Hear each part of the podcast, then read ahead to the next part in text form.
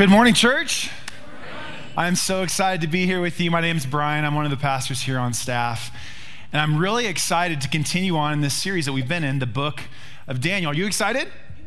All right, you're live, you're present. Awesome. Welcome online too. Uh, Justin did an awesome job last week just to catch you up to where we've been. We've uh, we were going straight through. So if you if you feel lost, just go back and read chapters one, two, and three. You can also find those online on our website, the the past sermons. But Justin did an awesome job last week reading through and, and kind of contemplating through one of my favorite stories in Scripture, Shadrach, Meshach, and Abednego. And I love that story because of its miraculous nature. But I also love it because uh, God showed that He is with us no matter what. Amen? And He gave us a question to consider this last week and this weekend. Hopefully, you had time to ponder this. And that question was really simple it was, What will you do if your faith is tested? What would you do if your faith was tested? Hopefully, not in such a way that your life is on the line, but we've all faced these tests before. And what will you do if your faith is tested? And he leaned into this idea that it, it, depends a lot upon how we develop our character before those moments. And so we're going to continue this examination of how we develop our character in a specific way. We're going to talk about pride this morning. But before we do that, uh, have, you, have you guys been enjoying the weather? Yes? I knew there was going to be a mixed response because it's like sunny, but it's crazy hot out there, isn't it? Oh, man. Well, uh, my family and I had the privilege of going camping this weekend. We had a great time. Uh, we went over to East Lake, one of my favorite places in Central Oregon to go camping. And I learned a few things on this trip, uh, some of which I already knew. First, we went camping with a one and a half and a four year old. So, you know, there's that where it's like there's some, some extra planning and there's definitely some like, give it to God factor. You know, I, I, would be lying if I said that the nights were smooth. They were pretty rough. Uh, but it was fun. We had some moments of joy and some sadness. It was a, it was a full gamut. It was awesome. uh, but my, my reflection on the trip really hones in on my, my little boy. He's one and a half years old. And we, we brought a canoe and we decided to canoe across the lake to what we thought was going to be a white sand beach.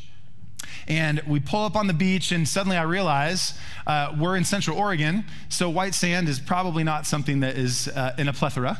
And it was actually white pumice stone. Cool. No big deal. Take care of my calluses, walk down the shoreline. oh, man. But we had a great time until Walker got hungry and he was sitting in the sand and he was munching on something. And I, I look at Lisa and we didn't give him a snack. Well, Walker had decided that pumice stone is much like a, a potato chip. So he was throwing pumice stones into his mouth and, and just chewing on these things. And I'm thinking, oh my goodness, like, one, that is absolutely disgusting, man. Like, what are you doing? I should have known better because he puts everything in his mouth. Uh, but two, like, the, the dentist bills, like, I'm sure Carlo Arredondo is like grimacing right now. That's horrible. And it took us 45 minutes to go across the lake. So I'm like, dude, if you choke right now, you're done. Like, we're just, it's over for you. so anyway, we have this moment, and then we go back to the campsite. And uh, again, I should have known, but he was on the ground playing, and oh, that's great. You know, you're not destroying something. This is a win right now. You're having fun. But then I look over, and it's like the dirt is multiplying on his face, specifically around his mouth region. And I'm like, Lisa, he's just eating dirt. Like, we need to feed this kid. What's going on, right? Oh man, it's so disgusting. Anyway, and then the last, the last thing that I remember about the trip, we were driving home and Lisa and I were talking, and you don't realize how filthy you are until you're like out of the campsite. And you lie to yourself while you're there, because everybody else camping is like, oh yeah, this is great. You know, we, you don't smell if everybody else does. And I look at my hands, probably not the safest thing to do while you're driving, but I look at my hands and I have these like crevices in my hands, like these lines, and they were just full of dirt. So I got home, I'm trying to scrub this dirt out, and it's just like embedded in my skin. It's crazy. I can still see dirt on my hands, and it's been over 24 hours. It's ridiculous. It's a great camping trip, right? I love, I don't know why we love camping, what we do, right? You're sitting there, and you're like, this was so much work, but it was so worth it. It's Just, ah, just being in nature feels good. But my reflection on this trip is that, man, it's dirty. And the reason I'm bringing this story up and, and the connection I want to make this morning is that the, the, the characteristic or the personality trait, the sin that so easily creeps into who we are and how we operate in our life is a lot like that dirt in my hands. And that sin that we're talking about this morning is pride. Man, pride is an ugly, ugly, dirty word. It's so destructive. But more than that, it can be really confusing. It's multifaceted, it's multi-dimension, it has multiple definitions. And for the sake of this morning, I'd love to offer up two definitions to you. The first has a positive spin, and it actually is a positive thing. Uh, it's, it's this pride is a reasonable and justifiable self respect. The key word there is respect. And you've experienced this before. Maybe you've been proud of your kids, maybe you've been proud of your spouse. Maybe you've been proud of some work that you accomplished or a school that you graduated from.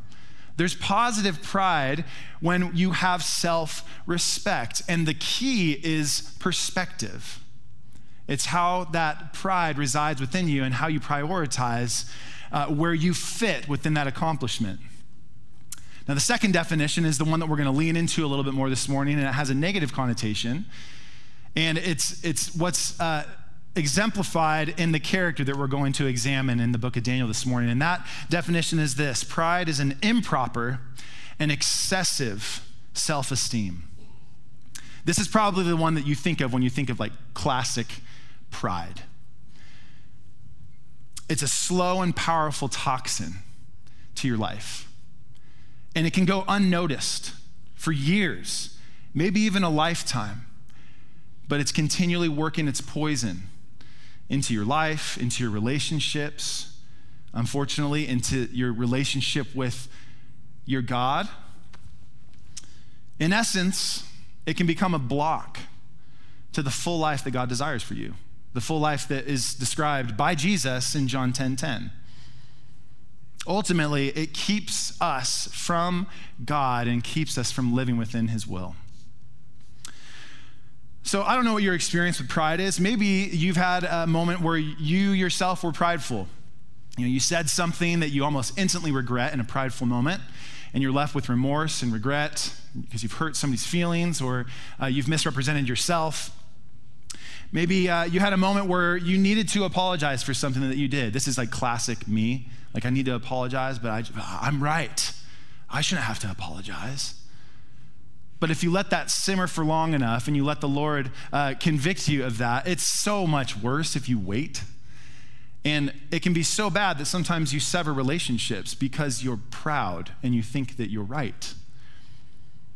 Like I said before, maybe your experience with pride is that you've received prideful actions or words.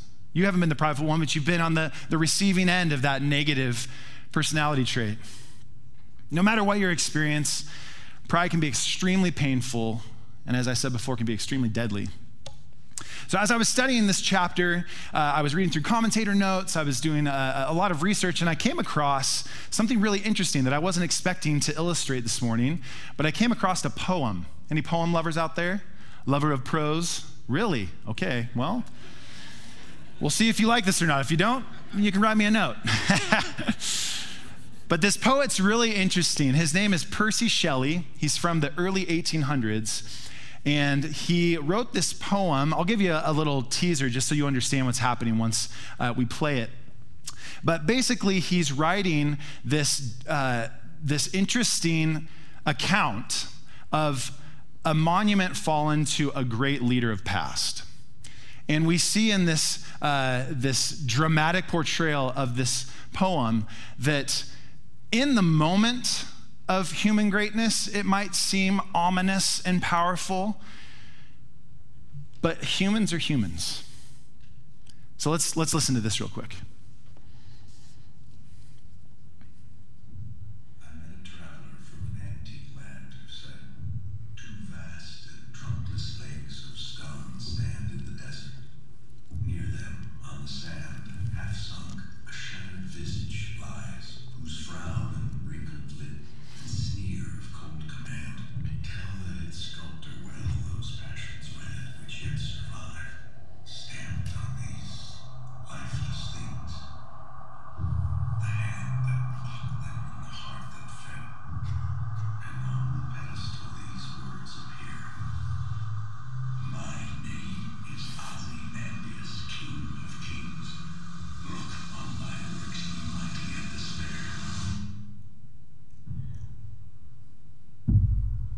Beside remains. Round the decay of that colossal wreck, boundless and bare, alone and level sands stretch far away. Whew. I got chills. then again, anything that's read by Bryan Cranston is going to give you chills. Can you imagine if he was on our teaching staff? Whew. He could, he could be making an announcement about like bathrooms and it'd be awesome, right? We'd get so excited. but I love this poem. Uh, I love the artistry, of course, but the thing that I love about it is, and the way that they recorded it specifically, is that you hear the, the almost ominous presence of this man of old saying, I am great, I am mighty. In view of me, despair, and then zoop, nothing. It's a great illustration of the fact that we are timed. Any man or woman that's walked the face of this, this, earth, no matter how great their accomplishment, time and circumstance will snuff them out. And I, I laugh when I hear that, even though it's like this powerful moment, because that is exactly what happened to King Nebuchadnezzar. This great leader of a great nation that conquered the world. And yet, Bryan Chapell, a commentator, notes Babylon's king forgot that time and circumstance erode all human accomplishment, making pride absurd. Oh, I love it. So I think we can all agree that pride is absurd. Pride does destroy, and pride has no place in our walk with the Lord. Amen? Amen. But here's the reality for most of us. Like I said, this is a confusing topic. We live in this dichotomy of pride because growing up, I don't know about you, but growing up, I was always told independence and self reliance are things of success and strength. And we see this in great figures of our history, right? Even recent history. These self made men and women that do great things. And there's nothing wrong with being self reliant, there's nothing wrong with being independent. But like I said before, it's all about the perspective and how you involve God in that and how you glorify either God or yourself. God wants to give you greatness, not for you, but to portray how great He is. So that's the pride and the dichotomy that we're going to be diving into today. You know, you've heard it said many times, and this is actually written in scripture in Proverbs 16, 18. Pride comes before the fall. Yes, we got it. It literally reads Pride goes before destruction, and a haughty spirit before stumbling. So I can't emphasize enough that pride is so dangerous because there's such a small difference between living our life and using our gifts for God's glory or spinning that around and trying to glorify ourselves. But one thing is for certain life constantly provides moments to either glorify God or glorify ourselves. Which are you going to choose? Whatever your experience is with pride, we're, we're going to cover some universal truths this morning. But before we do, I'd love to pray before we read God's word. Lord, thank you for this morning. We thank you that you give us direction, you give us freedom, you give us the ability to think and choose. And Lord, you give us the ability to screw up our lives too. And so, as we look into your word and we look at this example of how you love and conquer and overcome and uh, take care of us, Lord, would you help us be inspired? Would you speak to us and change the way that we view our world and change our hearts? I pray these things in your name. Amen. All right, so this first universal truth about pride that we're going to cover is that pride will ultimately destroy your life. We're going to jump into the passage here, Daniel 4, verse 1. It says this Nebuchadnezzar, the king, to all the peoples, nations, and populations of all languages who live in all the earth, may your peace be great. Okay, so we have this broad broadcast of this is a message for everyone. And this is a powerful message because of the person that is bringing it. At this time, this man was powerful. And so people listened because sometimes their life depended upon it. And this is what he chooses to say. Verse 2 I am pleased to declare the signs and miracles that the Most High God has done for me. How great are his signs and how mighty are his miracles. His kingdom is an everlasting kingdom, and his dominion is from generation to generation. Awesome. this huge power is deciding to use his voice to, to proclaim the greatness of God. But what's interesting is that this letter is backwards. He's going he's saying he is great, he is awesome, he is high, but let me tell you why. So we're going to jump into that in a second. But if you're anything like me, you're thinking back and you're thinking, "Well, haven't haven't we heard this before? Hasn't he said this before?" And the answer is yes. In verse, or excuse me, in chapter two, we see that after Daniel uh, interprets the dream, not only interprets, but tells him his dream because of the Lord uh, within him, he says, God of gods and Lord of lords, Lord of kings.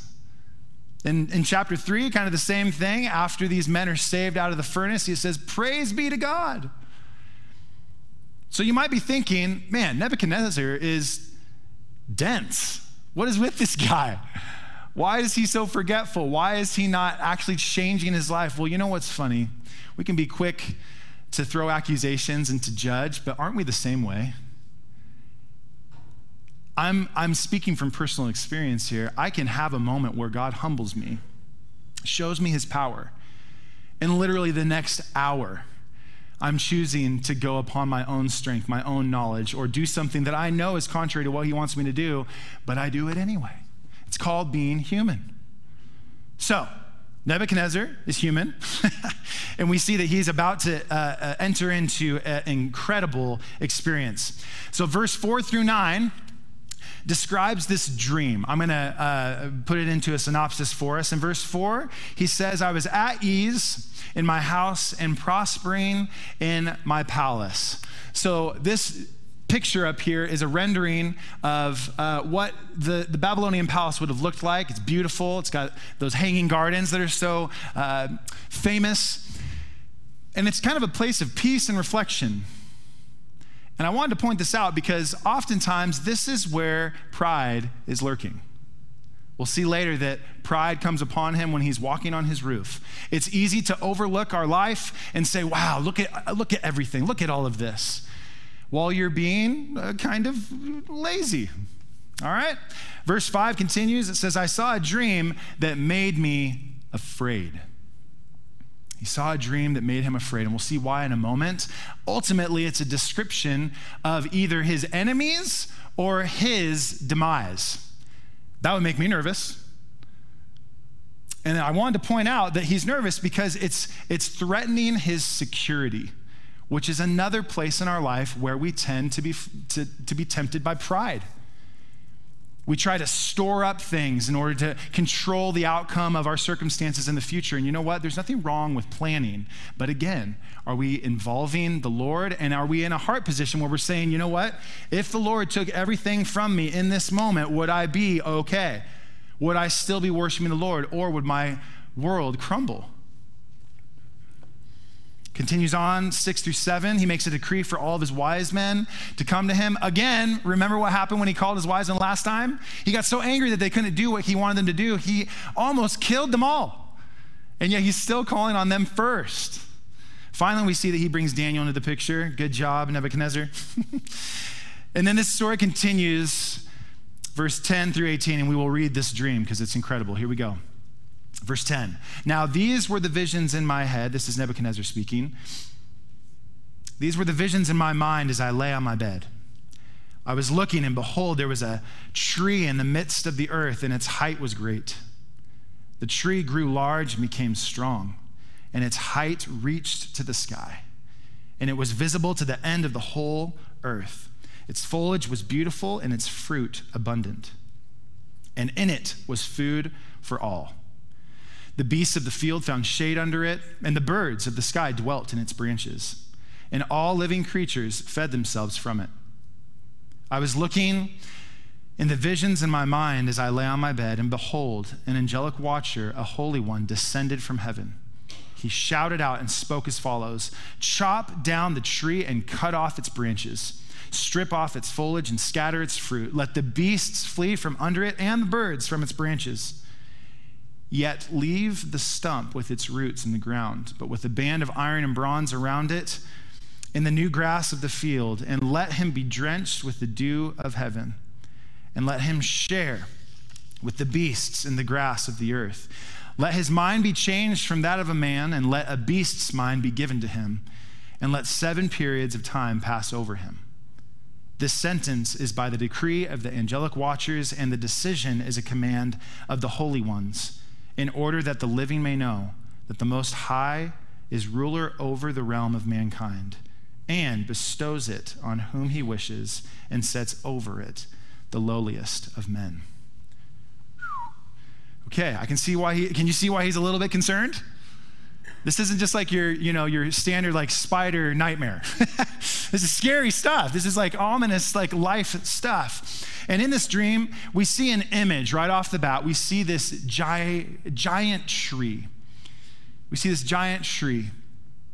Now, this tree, this photo of this tree, is a, a, typical sight in the Mesopotamian area where, where Babylon uh, was. It's a, it's a large cypress tree, beautiful, full branches. And it's interesting when you think through the lens, I'm giving you teasers here so you understand and, and we can be focused. He's thinking about and pondering and dreaming about who he is. He thinks very highly of himself. So look at the description of this tree. The leaves are beautiful, fruit abundant, and food for all. The beasts find shade in it, birds live in its branches. And I thought that this phrase was really interesting. All flesh are fed from it. So typically, uh, a tree is often used in scripture and also in uh, Mesopotamian historical literature to denote greatness, specifically like divine greatness, so almost like a god or a, a cosmic being. And Nebuchadnezzar, he doesn't know it yet, but uh, yeah, that's him. He thinks that he is great, and he, he, he has greatness, he has sovereignty. But then after this, we see the scary part. We see that this, uh, this, this figure comes down, a watcher, a holy one, and it has a decree, and, and that decree was to chop this tree down. Lob off its branch, not just chop it down, but lob off the branches, strip the leaves off, scatter the fruit. The beasts will flee, the, the birds will flee but to leave the roots in the stump, which will be interesting for us later. Then we see this tree personify into a he, and it says, uh, He will be wet with the dew of heaven. He will eat grass. His mind will be changed to that of a beast for seven periods, which most of the time, a period in scripture uh, denotes kind of a year. So, seven year period. Whew. This is intense. I can see why he, he wanted this to be interpreted. he definitely didn't want this to be on him. But I want to read verse 17 one more time because of the end of the, the verse, and it, it speaks directly uh, to our topic at hand, to pride. It says, This sentence is by the decree of the angelic watchers, and the decision is a command of the holy ones, in order that the living may know that the Most High is ruler over the realm of mankind and bestows it on whom he wishes and sets over it the lowliest of men. It's interesting that it's emphasized the, the lowliest of men because Nebuchadnezzar was the highest of men. So he's, he's probably already sensing that, uh oh, okay, there's something going on here. All right, so let's look at the interpretation. Verse 19 through 27, Daniel comes into the picture. And it's remarkable how Daniel comes into this circumstance, in particular, his heart position. So, Nebuchadnezzar, this ruthless king, the king that demolished Daniel's homeland, took his, uh, his friends into exile, and then, uh, I don't know, tried to live cremate them, which was a failure, by the way.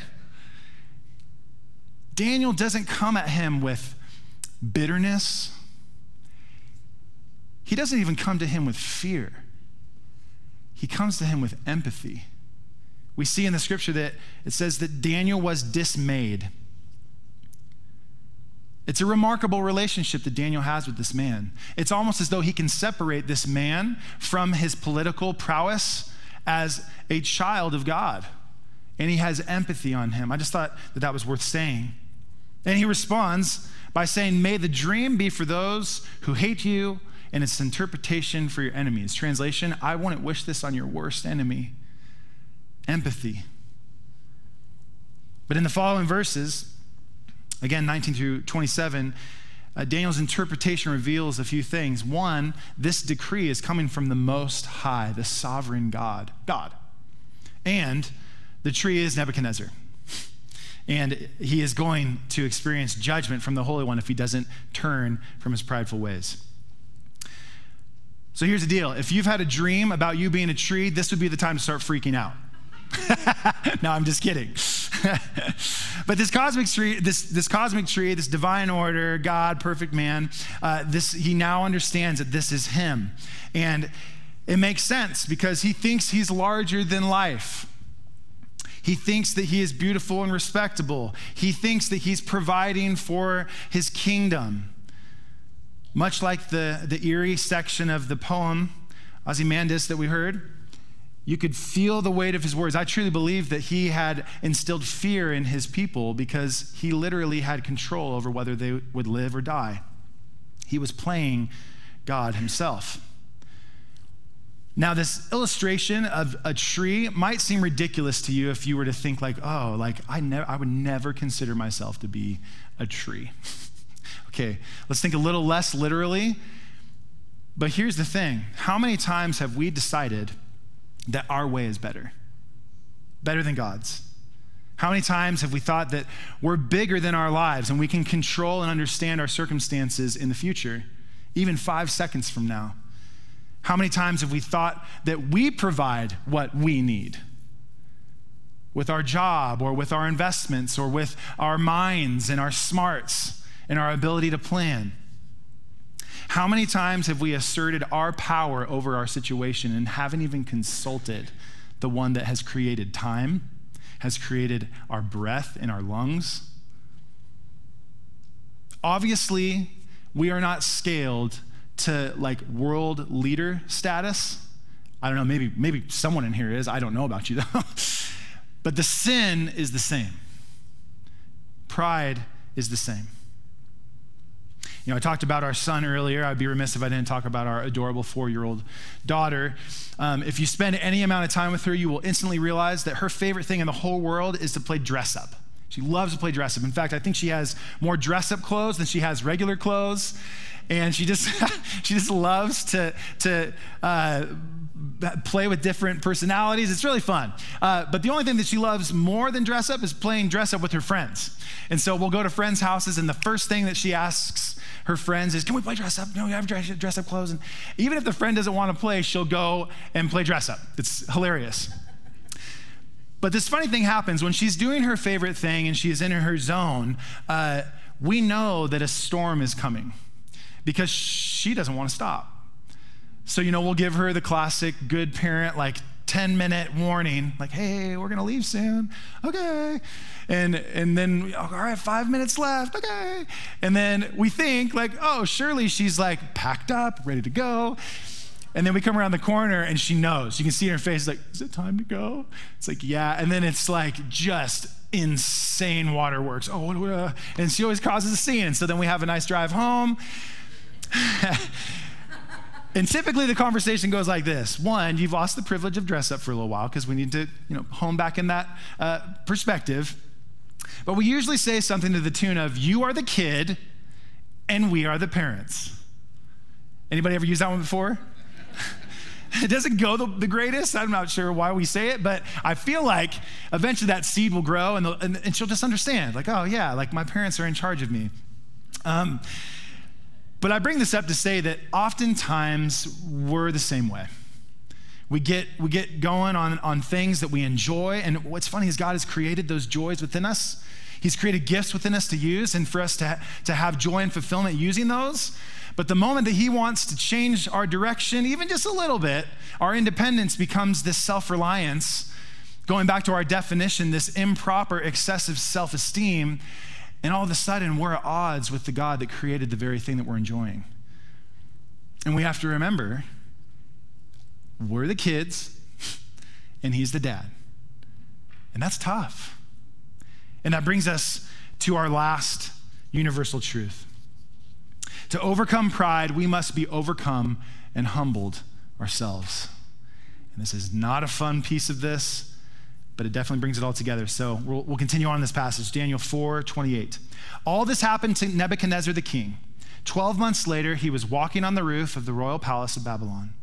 The king reflected and said, Is this not Babylon the Great, which I myself have built as a royal residence by the might of my power and for the glory of my majesty? Uh oh.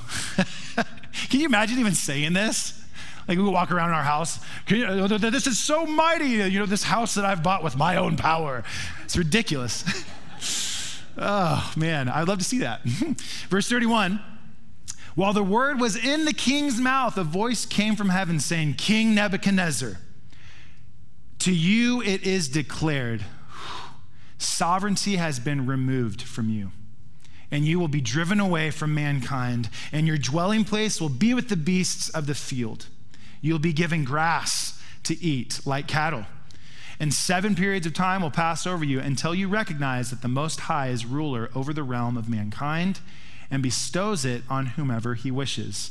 Nice little reminder here.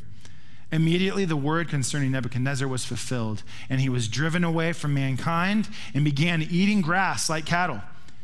And his body was drenched with the dew of heaven until his hair had grown like eagle's feathers and his nails like bird's claws. Oh my goodness.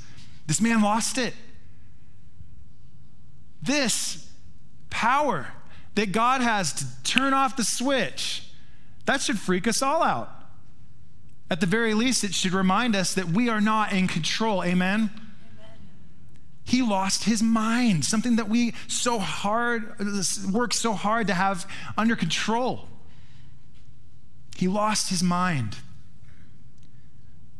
Now, what's interesting, going back to the beginning of this, this uh, passage, is that he had 12 months. I'm sure that the, the, the dream and the interpretation probably fell heavy at first. Maybe he even like made a promise to God. I'm making this up, but made a promise like, hey, all right, like, yes, I will be humble. 12 months come and he's still walking on his roof. I'm the best. This just goes to show that our effort alone to rise above our circumstances and attitudes never works. It never works.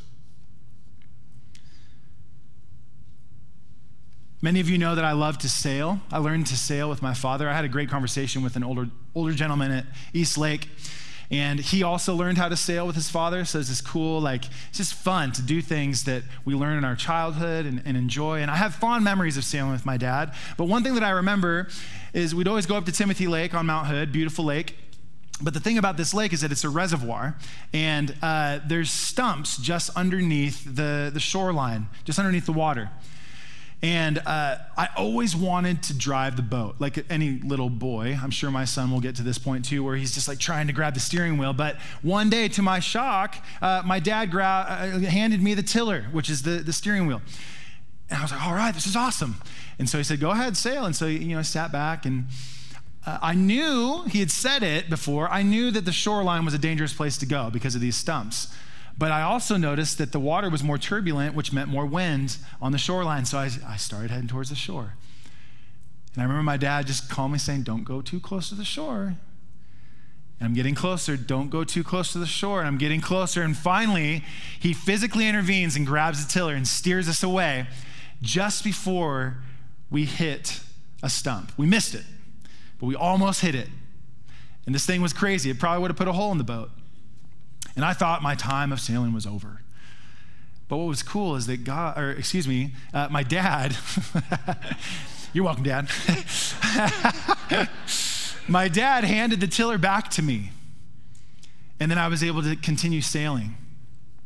Now, why do I bring this story up? Well, I feel like oftentimes we're stubborn and we think we know best. And if God takes the reins of our life, um, our life is over.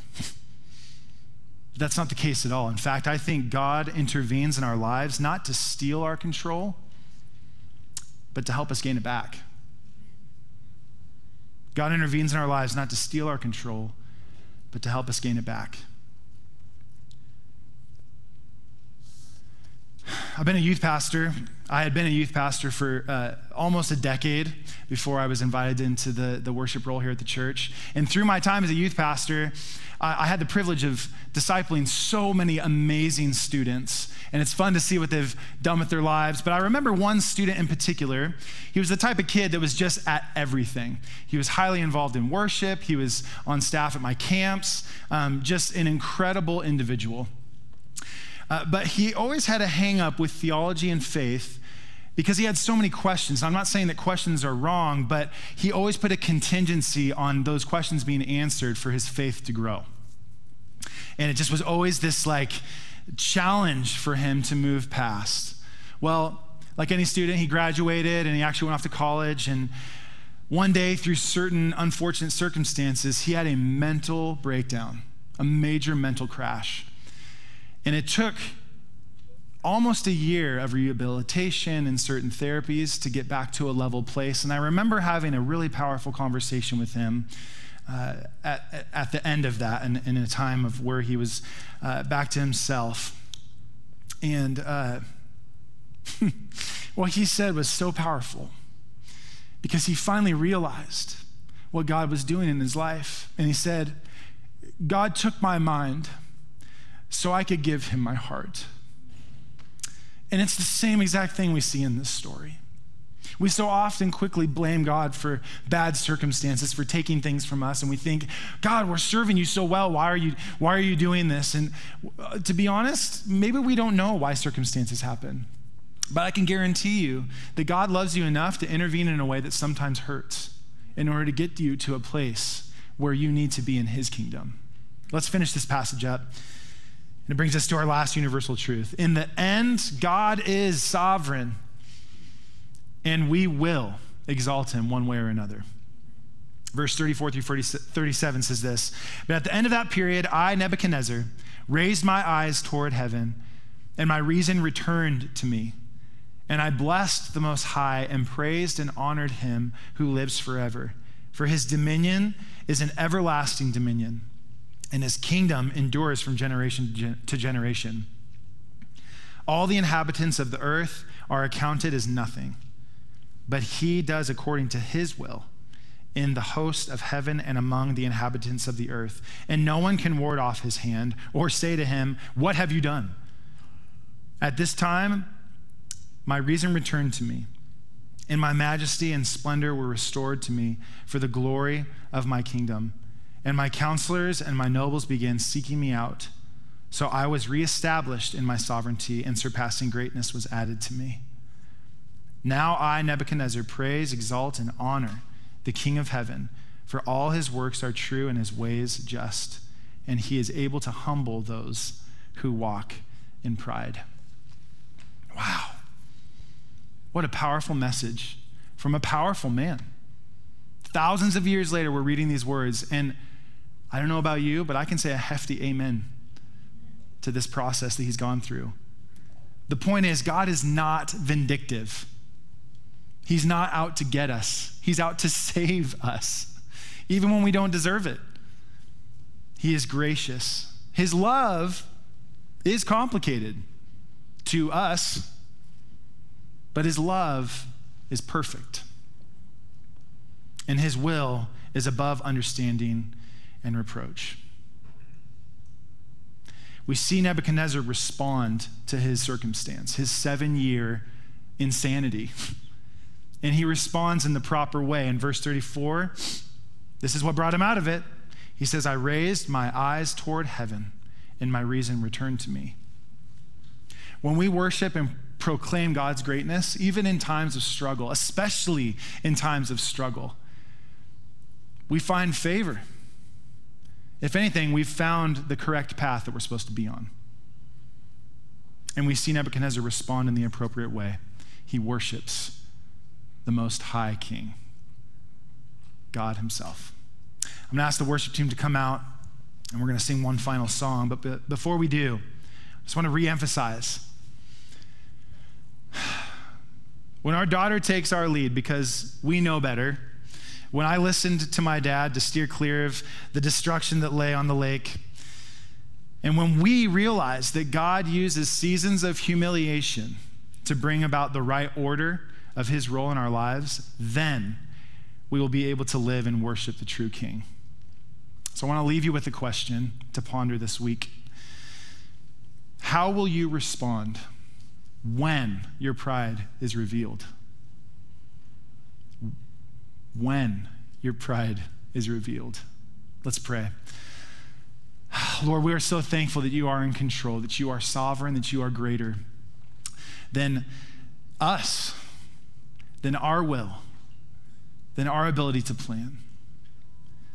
Lord, it's a process to be able to yield ourselves to you. And sometimes that process, as we see in this story, can be difficult because our hearts can become hardened. Lord, would you help us not be hardened towards you? But as we talked about at the very beginning of the service this morning, would you search our hearts and convict us of our pride so that we can offer it up to you? Lord, would you take your right place in our hearts as we look to you, as we praise you with the gifts that you've given us, and as we humbly serve and worship you? Be with us, your people. We thank you that you are a gracious God. We pray these things in the powerful name of Jesus. Amen. Would you stand with us as we, as we worship?